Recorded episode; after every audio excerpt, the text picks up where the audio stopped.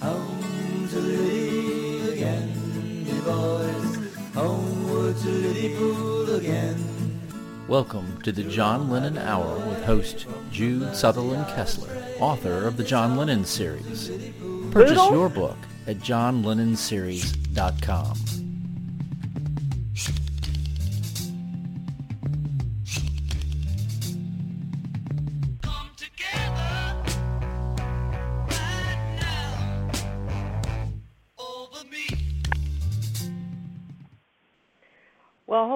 This is Kit O'Toole. I am the author of Songs We Were Singing Guided Tours Through the Lesser Known Songs of the Beatles.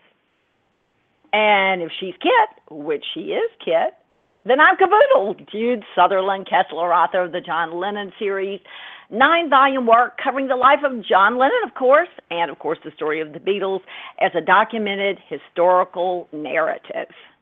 And we're here tonight to talk about a very uh, complex subject John Lennon's protest songs. Now, you probably saw online uh, that the subtitle of our presentation is Righteous or Rubbish, which might seem like a kind of a shocking question. But remember, John's protest songs were not universally accepted when they first came out. I particularly refer to Sometime in New York City, which uh, earned him a lot of uh, critical lambasting, shall we say. So tonight, we are going to take an in depth look at four of his best known and, in some cases, most controversial protest songs. Uh, what makes these songs tick? Are they righteous or are they rubbish? Uh, Jude will examine Revolution and Woman is the Nigger of the World, while I will analyze Happy Christmas, War is Over, and Power to the People. Now, due to time constraints, we won't be able to play all the songs in their entirety. We're going to play just snippets. And we also can't take calls tonight because we've got so much to cover, but we invite you to post your thoughts on our official Kit and Kaboodle fan club page on Facebook. Just enter that term, uh, hit join, and you can post away on our page. Um, before we begin, we want to extend some wishes to some uh, very well known people in the Beatles community. Uh, first of all, to Mitch Axelrod, who is the host of the terrific Fab Four Free for All podcast, and he is also the author of Beatle Tunes, uh, the book about the history of the Beatles cartoon series. He is continuing to recover from surgery, and we want to wish him all the best and for a speedy, speedy recovery. And the other uh, person we want to acknowledge is Rick Glover. Um, many, I'm sure many people in our audience know him. He is Mr. Fans on the Run. He formed that organization. Uh, he has seen, gosh, over a hundred uh, Paul McCartney concerts. He's also a longtime colleague of mine on Beatlefan. Uh, he disclosed this week on Facebook that he uh, has been diagnosed with thyroid cancer and is undergoing chemo and radiation. So I'm sure Jude and all of us will will join me in wishing him the best. We are thinking of you, uh, and as some people have said online, you are going to kick cancer's butt. Absolutely, absolutely. And we will be praying for you and thinking about you, and just know that you're going to show them the real, true Beatles spirit. So, Absolutely. both of you get well absolutely soon. And Kit and I want to bring up a happy note. We are sending out our love, our hugs, and our congratulations to Joe Johnson, who just got married. We are so happy for you. Your bride is absolutely beautiful, and I know that you two will be happy for many, many, many, many, many years to come. So, from Kit and Kaboodle, all the best. Well, Kit, I have to extend congratulations to you because your brand new book, Songs We Were Singing, is out on the shelves and flying off the shelves into the hands of readers. And I saw how very many you sold at the Chicago Fest for Beatles fans. It's a great book. I got to, to read it before it came out. Am in love with it, but now I'm reading it cover to cover in physical form. And it's great. Congratulations. Wonderful book. Oh, thanks, Jude. It was a fun weekend at the Fest for Beatles fans. It was great to premiere it there. Uh, people were just so great, and and and as you said, bought it. Were really interested in it. Just just exciting, exciting time. Yeah, and you're going to have it at Beatles at the Ridge coming up September 18th and 19th. In fact, we're going to have a big party for you, your premiere party there. So we'll talk more about that on next week's show when you will be here with my husband, Rand Kessler, and with the very famous Anthony Robustelli, who's in Liverpool for Beatle Week. And you three will be talking about your role at Beatles at the Ridge, and we'll tell people more about that party and how they can become a part of that. But Kit and I had a pretty hard time tonight deciding only four songs to talk about when you talk about John's protest songs. I mean, I, I love the Beatles. I'm a huge Beatles fan, but I'm truly a John Lennon fan. And on Saturday mornings, when I get up and have a cup of coffee, it's Lennon music that's playing around the house. And he was between 1970 and 1980 a prolific writer. And many of those songs were protest songs. Power to the people i don't want to be a soldier john sinclair sunday bloody sunday and luck of the irish his, his two songs that he wrote supporting the irish uh, independence from England and thought of himself as an Irish patriot. We'll talk about that more in a minute. Bring on the Lucie or Freeda Peeple. Give me some truth. And look, even Imagine, in a way, is a protest song.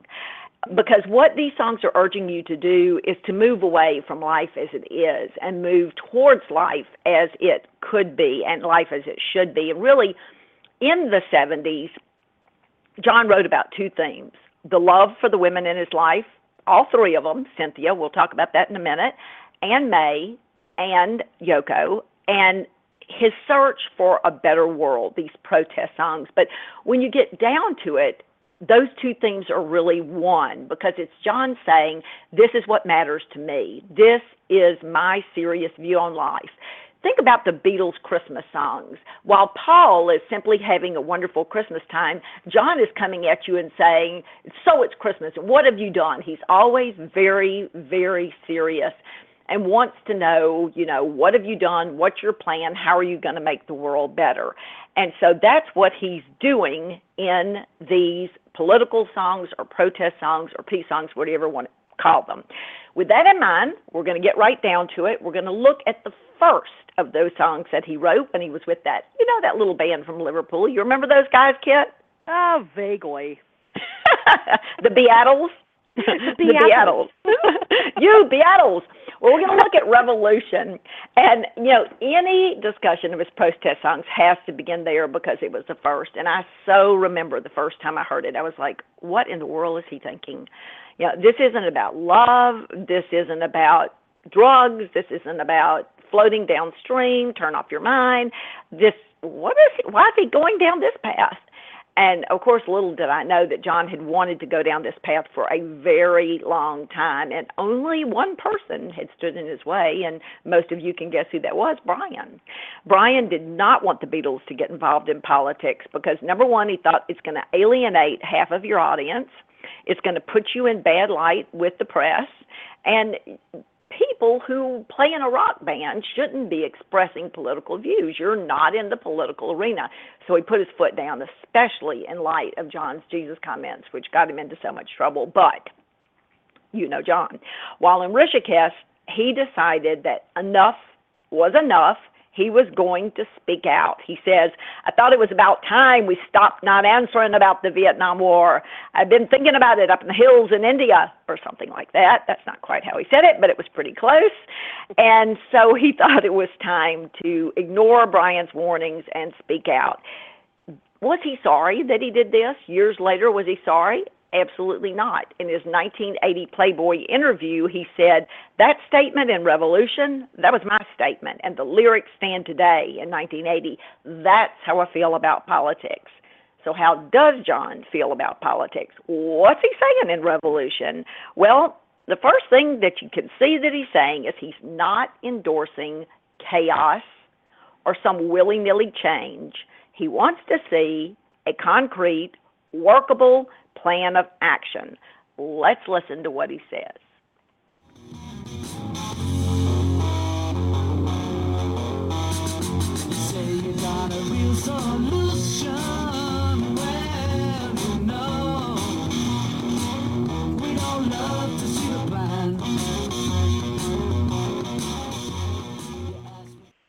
we'd all love to see the plan. In that same Playboy interview in, in 80, John emphasized those lines above all others in the song. He said this I want to see the plan. That's what I used to say to Jerry Rubin and Abbie Hoffman. Count me out if there's violence. Don't expect me on the barricades unless it's with flowers. And as far as overthrowing something in the name of Marxism or Christianity, I want to know what you're going to do after you've knocked it down. I mean, can't we use some of it? What's the point of bombing Wall Street? If you want to change the system, change the system. It's not good shooting people. So we can see from the get go, he's not endorsing entropy or chaos or terrorism. He's for a strategic and nonviolent way of bringing about revolution. He's for taking an existing system and revamping it, but not completely destroying it. He always would say, don't throw the baby out with the bathwater. Keep the good, rework the bad. Tim Riley wrote that great book, Tell Me Why, and he said in it that Lennon was a natural leader in the eyes of the radicals, but his instincts told him something different from what the radicals were preaching on the streets. He refuted violence. He felt the world was at a cultural and political epoch, but he disagreed with the leading leftist who insisted on hearing disorder in rock as a metaphor for revolt. John did not like disorder. He did not like people who didn't think. He loves Stu Sutcliffe, Paul McCartney, Yoko Ono because they're thinking, brilliant people. Doesn't like people unless they have the plan. So mm. let's listen to one more important segment of Revolution.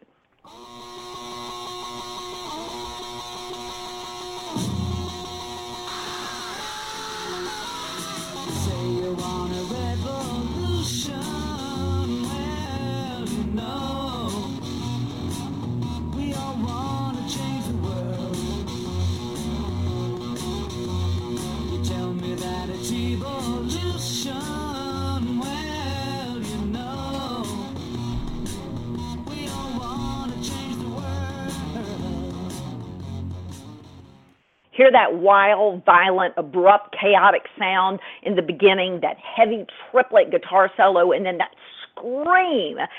What does it fall away to? A very measured beat that's strong, that's powerful, that's unshakable, almost feet marching or a heart beating because that's what it takes to bring about a plan. It takes passion and devotion. What John presents in this song is almost a debate. You say you want a revolution, well, this is what I say. You say you want change in the world, well, this is what I say. You say you want money for minds that hate, well, this is what I say. It's this very logical, orderly debate, and he felt that that was stronger than shouting each other down or arguing or chaos thinking people. Let's listen one more time to what he says about needing a contribution for changing the world.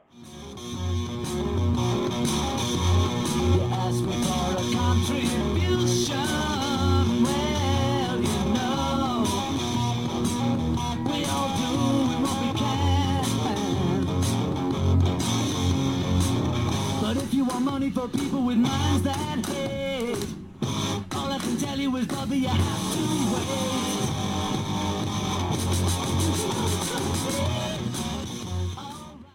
Yeah, if you want money for people with minds that hate, all I can tell you is, brother, you'll have to wait.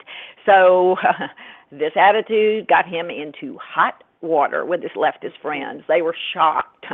they rebuked him. The Village Voice spoke out against him. Abbie Hoffman and Jerry Rubin were disappointed by the song, and they tried to sway him away from his slightly left of center stance. And that's where he's standing in Revolution. So, in retaliation, John wrote his own little article, and instead of writing in the Village Voice, he wrote in Black Dwarf magazine, and he shot back. I don't worry about what you think, the left, the middle, the right, or any fucking boys club. I'm not bourgeois. I'm not up against the establishment, but you too. I'll tell you what's wrong with the world, people. So do you want to destroy them? Yeah, uh, Kit and I laugh about this because John Lennon's big quote is, "I love mankind. It's people I can't stand," and that's the deal. It's people. People screw things up, but what are we going to do? Kill all of them? You know, you can't. You need to work with them. You say you'll change the Constitution. Well, here's the secret: change your head. You tell me it's the institution, free your mind instead. And in many ways, John Lennon is echoing Jesus of Nazareth, who said, Why are you looking at the speck of sawdust in your brother's eye and paying no attention to the gigantic plank in your own eye? And John was saying, When we changed our selfish attitude, our biased attitude, our prejudices, our hatreds, our narrow way of thinking, then we're going to begin to change the world in that Playboy interview, he says, until we and you and I have changed our heads, there's no chance. Tell me of one successful revolution who effed up communism, Christianity, capitalism, Buddhism, sick minds, and nothing else. And where does John think revolution is going to happen? Well, he, he said it in Hey Jude the movement you need is on your shoulders. It's going to happen on our own shoulders. Only we can change who we are and how we think and how we treat other people. And, and violence isn't the way to do it. So I can hear what you're thinking. You're saying, okay, if violence isn't the way and it's changing yourself, then how do we react to Revolution 1, that slower, bluesier version in which he refers to destruction by saying, You can count me out in? Hmm. Most people think that that was the second, uh, that was an amendment to Revolution, that John rethought the situation and said, You can count me out in, but nothing could be further from the truth on the 30th of May at EMI, the Beatles started recording Revolution. They did 18 takes. John was tired. He didn't want to do it anymore. He's lying on the floor. And then when they do take 20, in a bad mood, he says, You can count me out in because, you know, he's about to punch George Martin. He doesn't want to do this anymore. But he, he was nebulous about at some point the need for some kind of violence, as most world leaders were. I mean, if you look at Ben Franklin, he said there never was a good war or a bad peace. But what did Ben Franklin do? He signed the documents that led to the American Revolution. George Washington, you know, who led the war, was sickened by the thought of it. He saw what it did to his innocent young soldiers, but he said to be prepared for war is one of the most effective means of preserving peace. And John too saw that that violence at some point, especially in the IRA fight against England, you know, he was coming out and saying, look, maybe maybe this is part of it. I don't know. I don't have all the answers.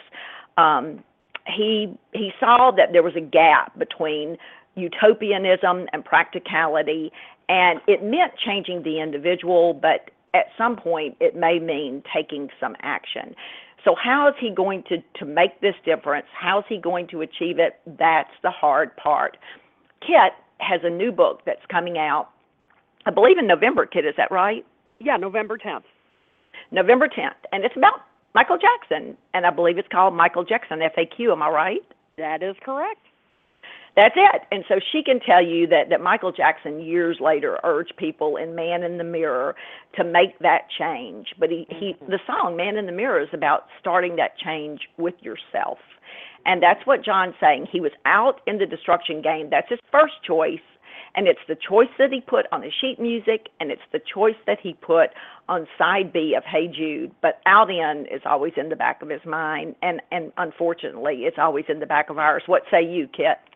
Wow. Well, I'll tell you, uh, this is this is one thing that I love about doing this show with you is that when you mentioned "Hey Jude," the movement you need is on your shoulder. I never thought of that in in terms of uh, reading it as a you know that you, it, the change is within yourself and you have to make that change to, to Yeah. work in a Michael Jackson reference as well, uh, but uh, that was unintentional. But uh, but anyway, I swear. But uh, but that that's fascinating. I never thought of that. So that's you know that is really interesting. And the other thing is you know when you talk about changing your worldview, he realizes that he is asking for something big. I mean, changing your your worldview, you know, Yeah. starting changing yourself. Uh, that's not easy to do, and a lot of people are resistant to that. You know, and so in his music, he recognizes that, and he, Yeah. uh, you know, refers to it in his lyrics. So that leads to my next song, which is uh, "Happy Christmas, War is Over." Now, I'm going to talk about a little bit um, uh, of a historical context, but also in another way, which is John was a was a master at you know in delivering these these tough messages that Jude was just talking about about changing your worldview. Um, he had to deliver it in a way that would reach the most people, and he was a master at using advertising uh, tropes, advertising language, and techniques to communicate his and his uh, uh, messages of peace. Now, this sounds like how could I possibly be equating uh, protest music with advertising? Doesn't that seem to contradict each other? Well, think about it. First of all, John was long fascinated with advertising. Um, you know, Jude, I know you know the answer to this. When he wrote "Good Morning, Good Morning" for Sergeant Pepper, what did he base it on? Sure, Kellogg's cornflakes. That's right. Right he there based- on- on the table in front of him.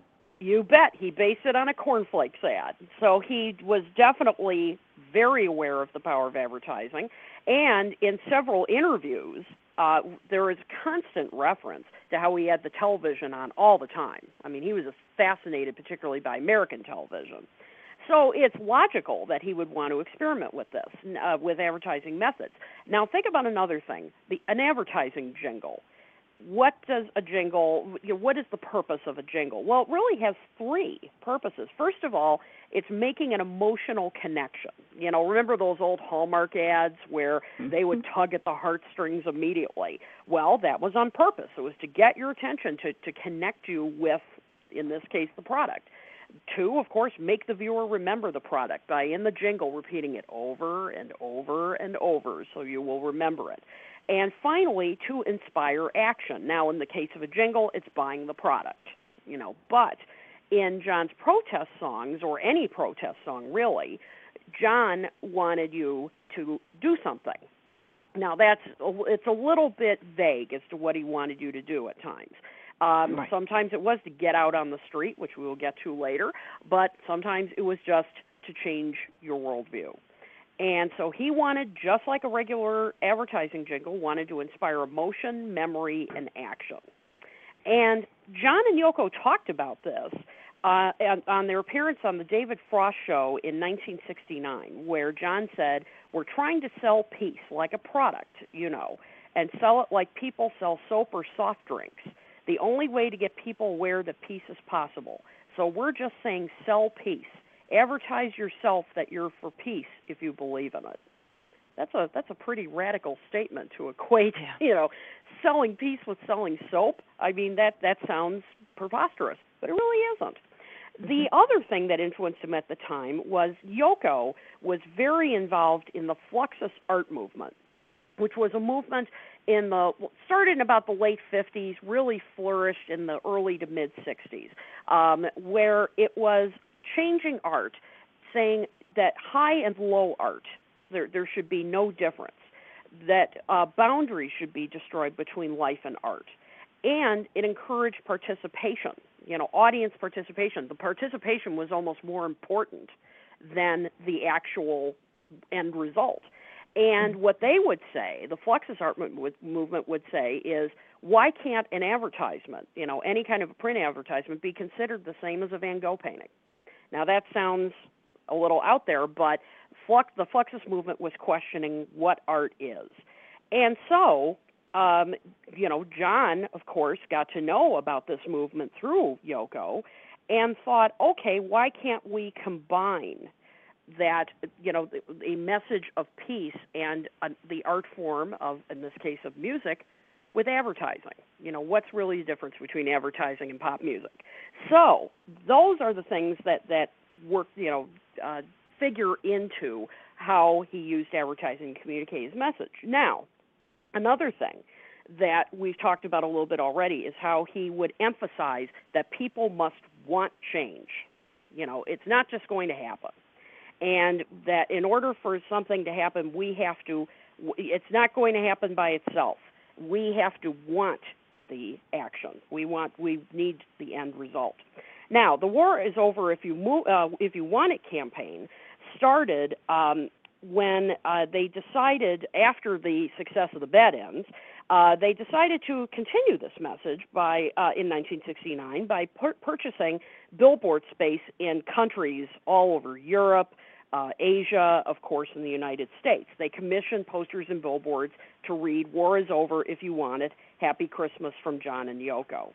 And so they uh, they started this campaign and they launched it on December 15th, 1969, during their appearance at the UNICEF benefit concert uh, Peace for Christmas Time at London's Lyceum Ballroom. And postcards were distributed with this slogan. There was the banner behind them with the slogan. And so, two years later, they released the campaign's theme song, Happy Christmas War is Over, recorded with the Harlem Community Choir. Uh, it stressed his favorite theme we've talked about a little bit so far uh, uh, of Imagine, in Imagine, of no religion, or at least de emphasizing religion to focus on equality. Um, and so let's take a listen to the very beginning of the song and we'll talk about it. So this is Christmas. And what have you done? Another year over. And a new one just begun. And so this is Christmas.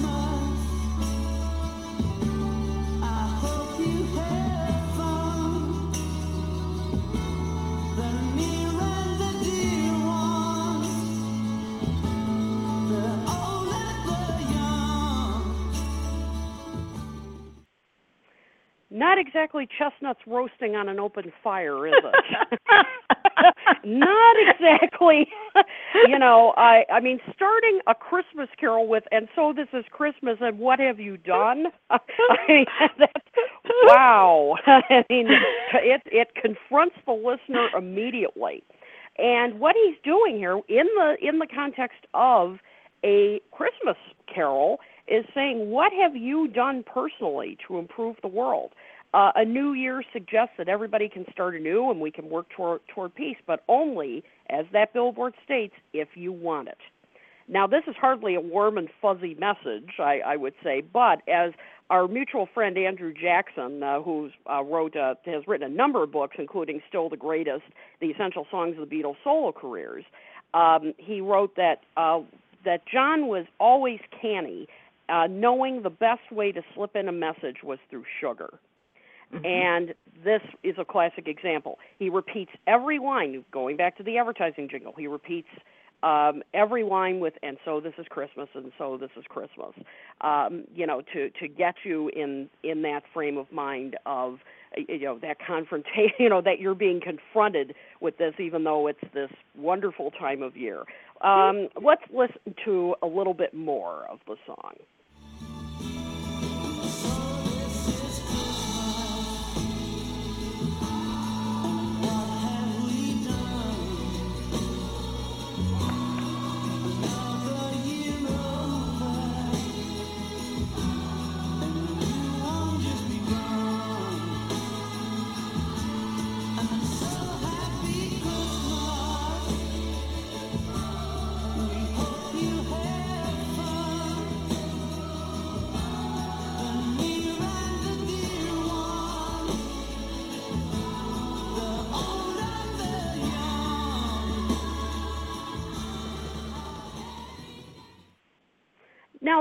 Good example of, of what you were just talking about a minute ago, Jude. That sort of dialogue.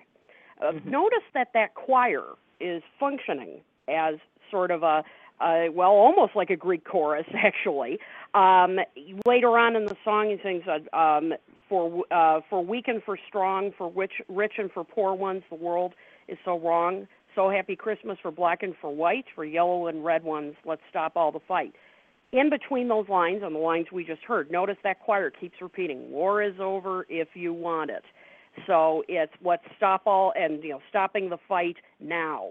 So the, this chorus is sort of you know kind of urging him on and urging us on as well.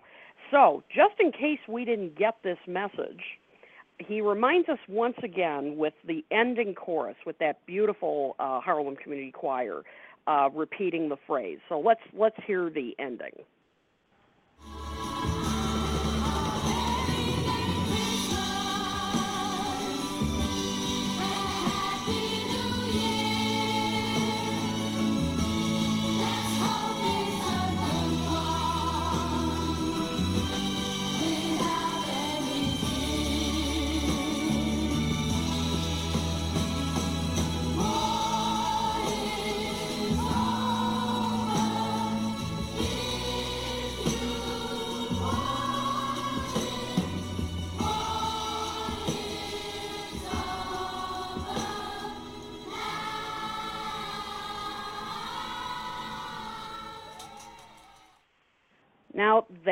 If that isn't a jingle way, I don't know what is because you I mean that message, that phrase is just burned in your brain after hearing that with the melody. I mean you can sing along with it and it just drums that message in your head. And the important thing is as I said, war is over if you want it. Uh, Gary Tillery wrote a terrific book, and it is called The Cynical Idealist.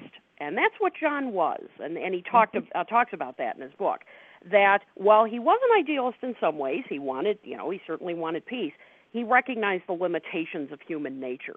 That we're not just going to automatically go out and and and, and we're not going to automatically change our minds by listening to one song but he's urging us that if we really want to, if we really are, ins- excuse me, inspired, that we will make those changes. And so, Happy Christmas is a classic example of how we used advertising tropes to communicate his message of peace.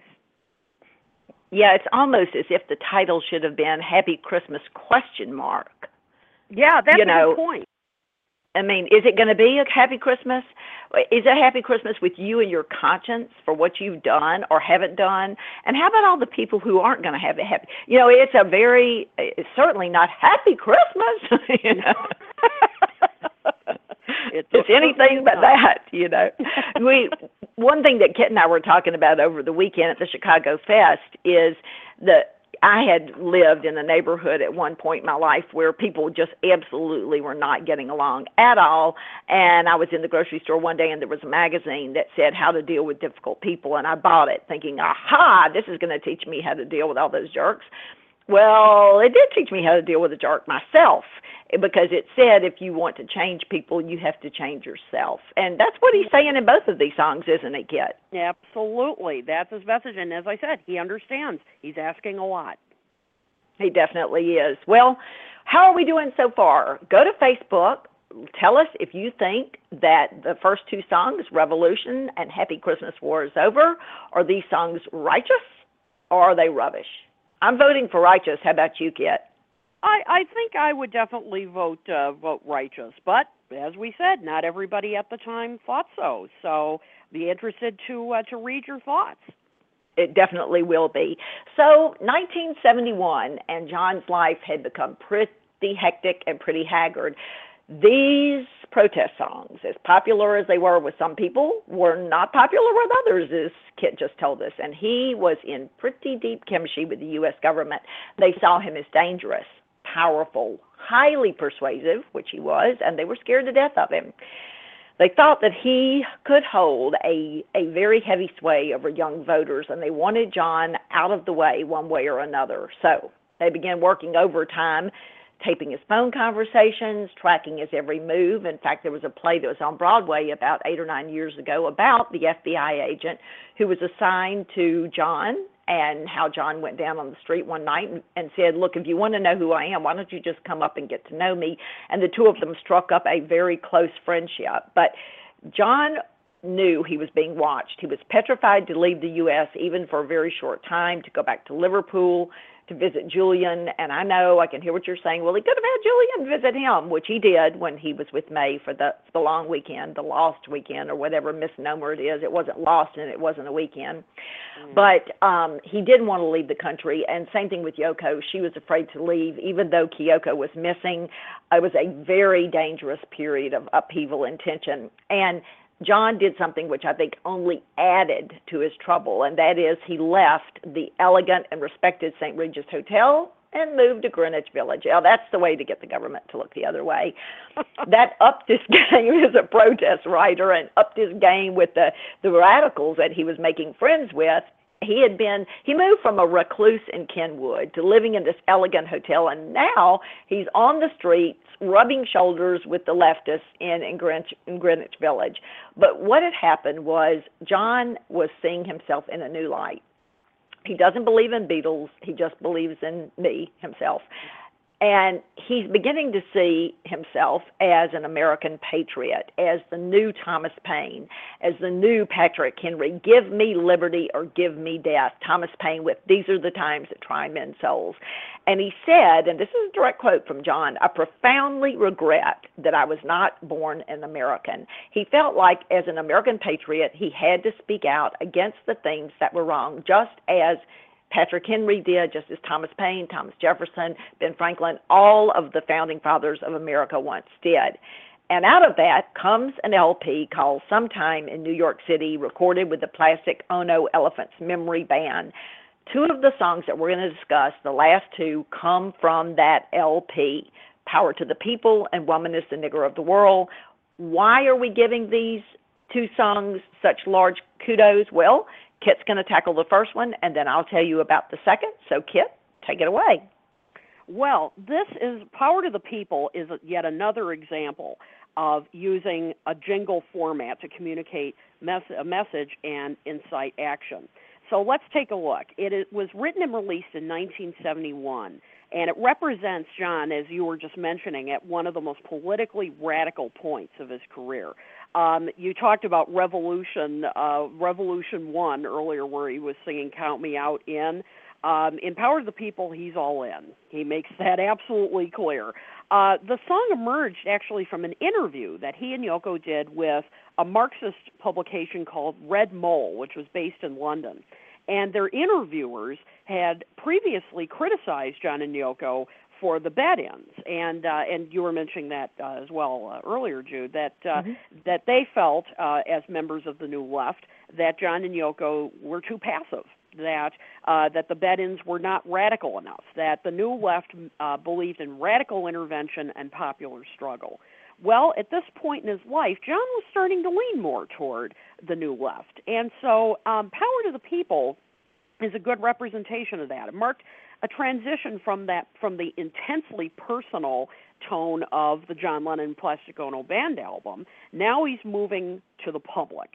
And it serves as an all-purpose anthem, really, for any cause uh, that that people wish to to use it for. It was sort of general. Um, the chorus was meant as a sing-along, uh, intended to do for you know revolutionary activism what Give Peace a Chance did for the pacifist movement.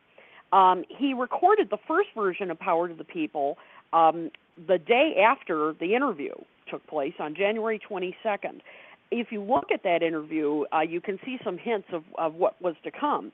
Um, he said at one point, What I'm trying to do is influence all the people I can influence, all those who are still under the dream and just put a big question mark in their mind. The acid dream is over. That is what I'm trying to tell them. That's why I'm putting out more heavy statements now and trying to shake off the teeny bopper image. I want to get through to the right people, and I want to make what I have to say very simple and very direct. And I think this song certainly does just that. Um, and so, in order to, to communicate this message of revolution, and they involve his favorite theme of a utopian society with, you know, no class divisions, no religious differences, no political differences. So he followed that jingle format that I was talking about earlier by repeating that phrase. But he also followed the, the jingle format by having listeners emotionally connect with the song from the fir- from the moment it opens. Let's hear that uh, that incredible opening of Power to the People.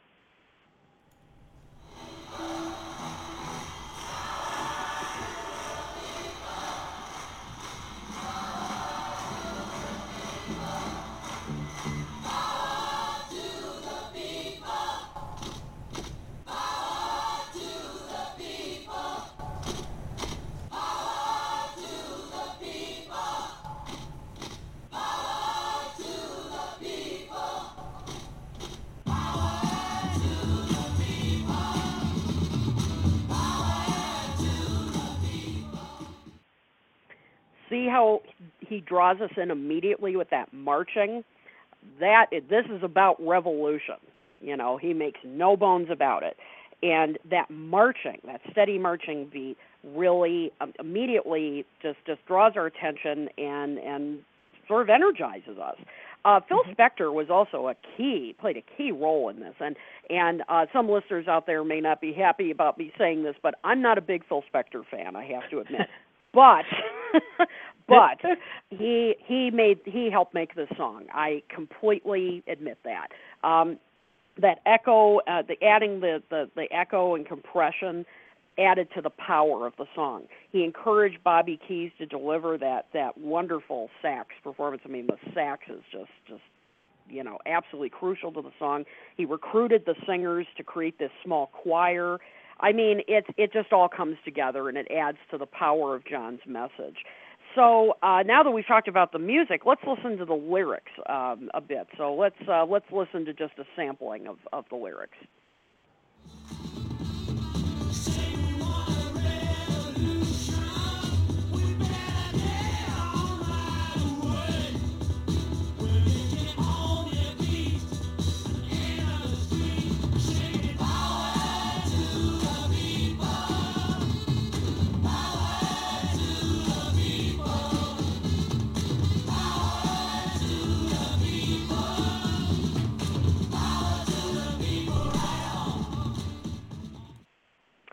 Now, some people have accused power to the people, and, and John himself actually said this later on, but as we all know, John criticized his own songs quite a bit uh, in interviews.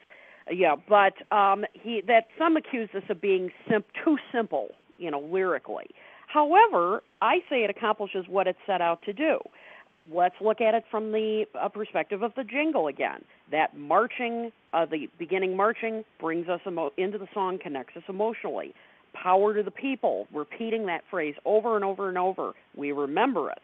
You know, you're not going to forget it. And he calls for action in that uh, in that excerpt we just heard.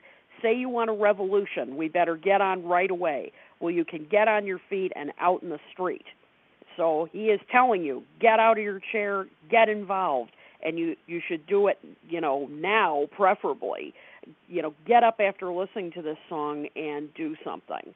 Um, and you know, he repeats this phrase so many times. I mean, you're never going to forget it. However, again, he's the cynical idealist. You know, he he uh, encourages all listeners to join him, you know, in making these changes.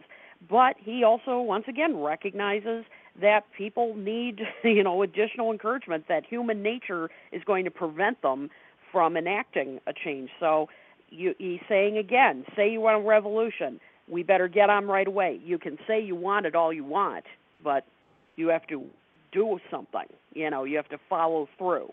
So again, you you need to to want that change. And so the final selection we're we're going to um, hear this this ex- incredibly powerful song is sort of a preview of the next song that Jude is going to talk about. So let's hear that uh, that section.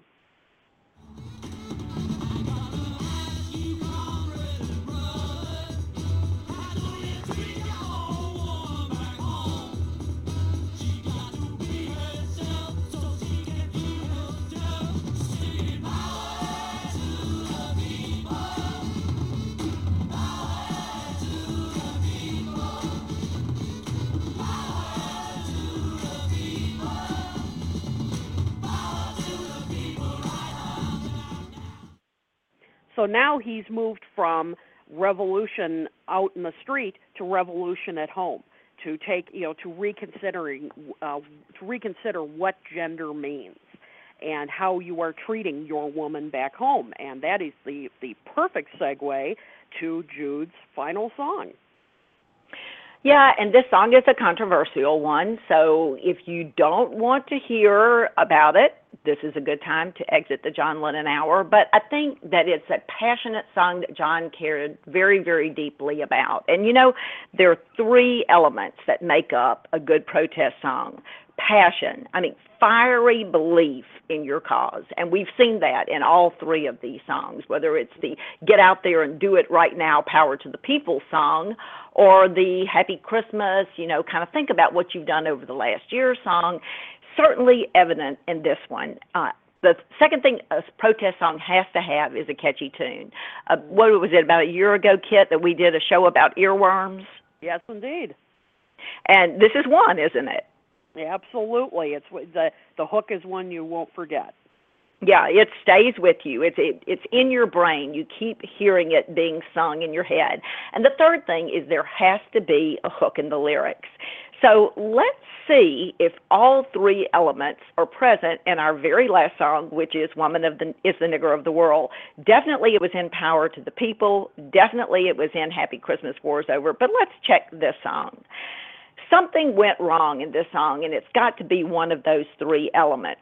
First, let's check the first element, which is passion. Well, hey, the fact that John Winston Lennon of Liverpool wrote this song is a huge tribute to what he's preaching about. Don't just say what you want people to do, do it yourself.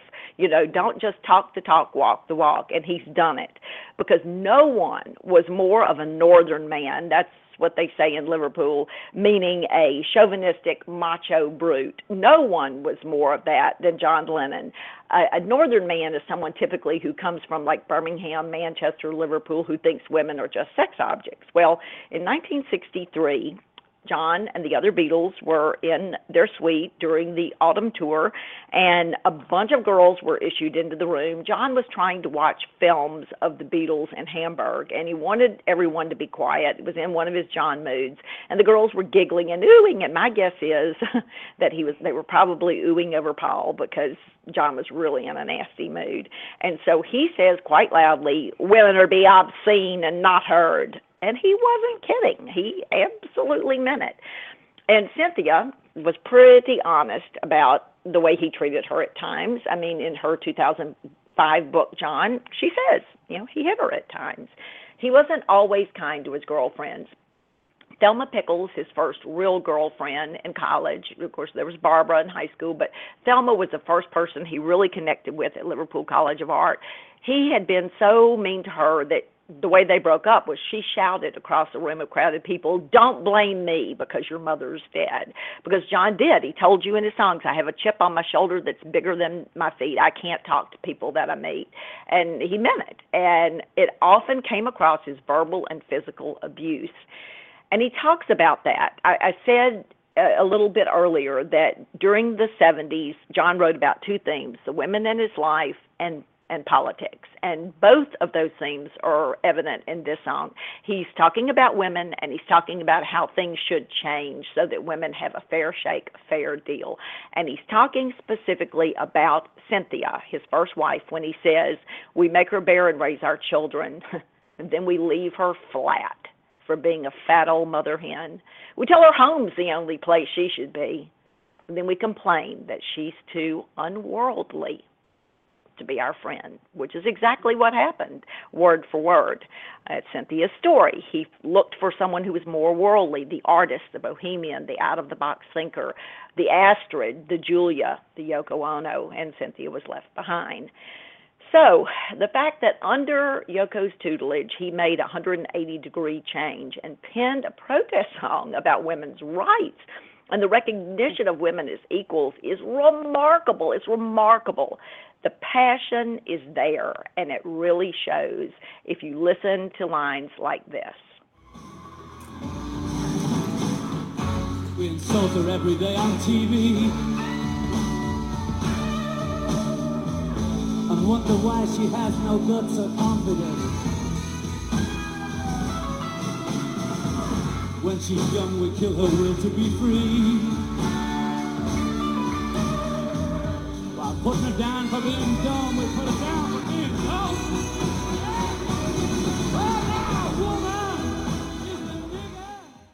Well, as usual, John screwed up his own lyrics. used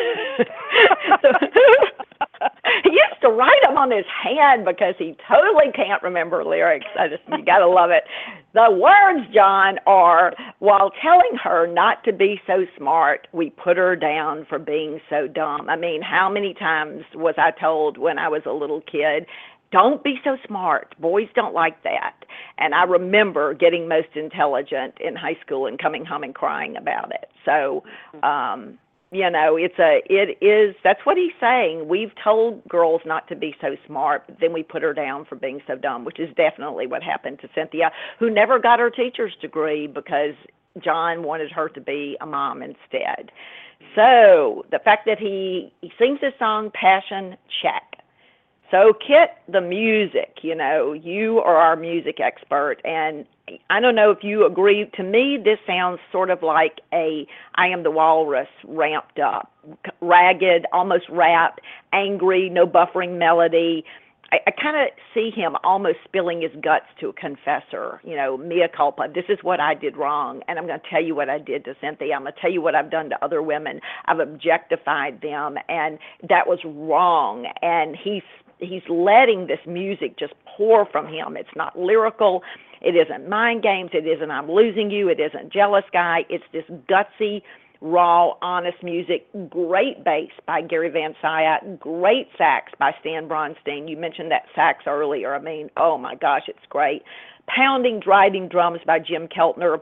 Plastic Ono Elephant's Memory Band at their best. It, What do you mm. think about the music, Kit? Oh, absolutely. And I always thought of this as like it has a real blues feeling to it to me, like it's you know just sort of a rough blues. And of course that would fit, you know, that would fit the topic. And Elephant's Memory, I've got to say, on uh, slightly off topic here, on Sometime in New York City, that band cooked on that album. I mean, they Yeah. were so good. Yeah, I love the whole album. I just don't understand why it got such a bad reception, especially the song, which is such a hard song for John to sing that he puts all of his emotion into. So we've got music check and we've got passion check, but now that third element in a in a making a great protest song is the lyrics, and of course that's where John went wrong. Mm. Almost everybody knows that the phrase "woman is the nigger of the world" was not coined by John; it was coined by a woman, specifically Yoko, in a magazine interview in 1969 with Nova magazine, and they liked the quote so much they put it on the cover of the magazine, and nothing happened to Yoko for making that statement. Beginning to sound familiar, isn't it? Like the Jesus controversy. Mm. In 1972, John went on the Dick Cavett show, and Dick Cavett asked him about another line in that song that got him in hot water Woman is the slave of the slaves. And John explained that this was the period where John was really rediscovering his Irish roots we said that he thought of himself as an American patriot. Well, he thought of himself as an Irish born American patriot. In fact, he said, I'm not English, I'm Irish. And he was fighting for Irish freedom. And uh, actually, Bono right now is working to get John, and I've been working for a couple of years to get John into the Irish Hall of Fame because that's really where his love lay. And he said, James Connolly, the great Irish philosopher, once pronounced the female worker is the slave of the slave, and that's where I got that line. Now, he had his slogan. It was powerful. It was as strong as make love, not war, or tune in, turn on, drop out, or remember the Alamo, or 2440 or fight, damn the torpedoes, all of those political slogans. It was a great slogan, but he was worried about it. He didn't want to insult anyone. So he went to black comedian Dick Gregory and said, Listen, Dick, is this going to insult anyone if I use this line? And Gregory said, Absolutely not. You are saying that women are being denigrated and treated the way that blacks were at one time in American history. Making a great point, go with it.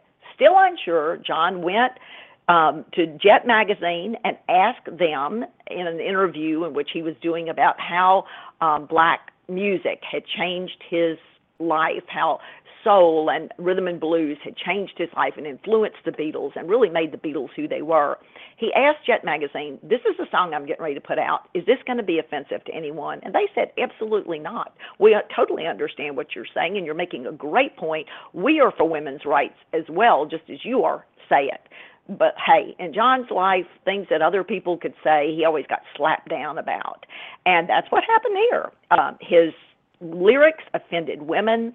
It, the women said they felt denigrated. Blacks said they felt minimized, and he got in big trouble about it. The BBC would not play the song, and to this day, it is uh, upsetting. And people, well, I, I tried to play it a couple of years ago when Kit and I were going to do a show about sometime in New York City on Beatlesarama, and the owner of Beatlesarama called me and said, "You can't play this song. I, I'm sorry, I never play it on Beatlesarama because I get hate mail about it, and so you're going to have to take it off the show." So.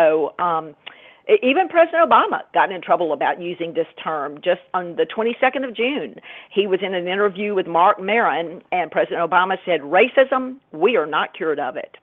And it's not just a matter of it not being polite to say nigger in public. And wow, the next morning when I turned on the television, he was in trouble with everyone from Al Sharpton to Fox News. Both sides of the aisle were mad at him. So it is a hot button. It is something that's very volatile.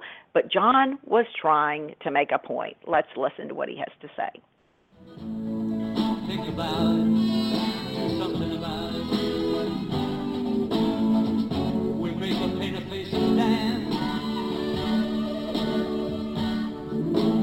She won't be a slave, we say that she don't love. She's trying to be a man.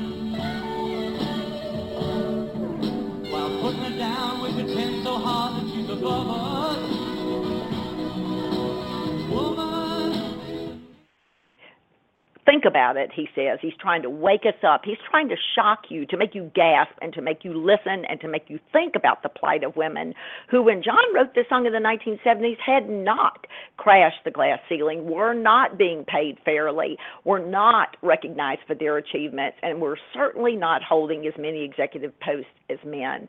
He was trying to make people gasp, think, pause and to think about the plight of women. Was he sorry that he wrote the song? Well, he was always sorry when he brought hate into the world. That's what he said about the Jesus comments. But he was not sorry that he stood up for women. And in 1972, the National Organization for Women awarded John the Positive Image of Women citation for this song. And you know who stood shoulder to shoulder with him and said it was a great song? Jet and Ebony magazines. So, Kit, it's very complex, but I'm sure we'll get some comments on Facebook about it. My feeling is this is a righteous song. And you know, I think you touched on a very important thing that lyric. Think about it, do something about it. That is what all of these songs have been about. Yeah, yeah, they have. And as a closing tonight, and we would, Kit and I want to again invite everybody to join us. Where we have a special event coming up at Beatles at the Ridge, and we'll we'll tell you about that next Thursday night. It's very special, but Kit and Kaboodle just might be there. Isn't that right, Kit? Just maybe. We will have to see.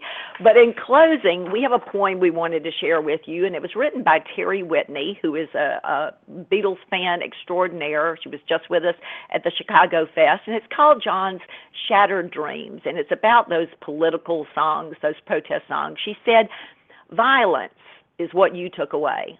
I'll never forget that terrible day. Has your faith in people crumbled yet? Does it seem to you that they forget? You sang peace and love was the way to be. Are shattered dreams all you see? There are those of us who still believe your dreams the way the world should be. Now, what you wanted for the human race, well, I fear the tears are running down your face, looking below at little peace and love. I'm sure you must be crying from above. You sang peace. Love was the way to be or shattered dreams, all you see. There are those of us who still, it's the way the world needs to be. You dared to dream for better days, a world without wars and hateful ways, what you imagined and believed should be that peace and love will always be the key. Violence may have taken you away, but they can't take your words. They're here to stay. So when you look down from heaven above, know there will always be peace and love. But still loved. Rest in peace, Terry Whitney. Beautiful, huh, Kit? Oh, that is beautiful. Really captures his spirit. It does. Well, righteous or rubbish, join us on Facebook. Let us know what you think. And we will be looking forward to seeing you again, maybe at the Ridge, but definitely next Thursday night when Kit joins me for our first Beatles at the Ridge show. Kit, thank you so, so much for tonight. Always a pleasure, Jude. I love it. All right, guys, join our Kit and Kaboodle official fan club page on Facebook, and we'll see you there. Until then, ta and shine on.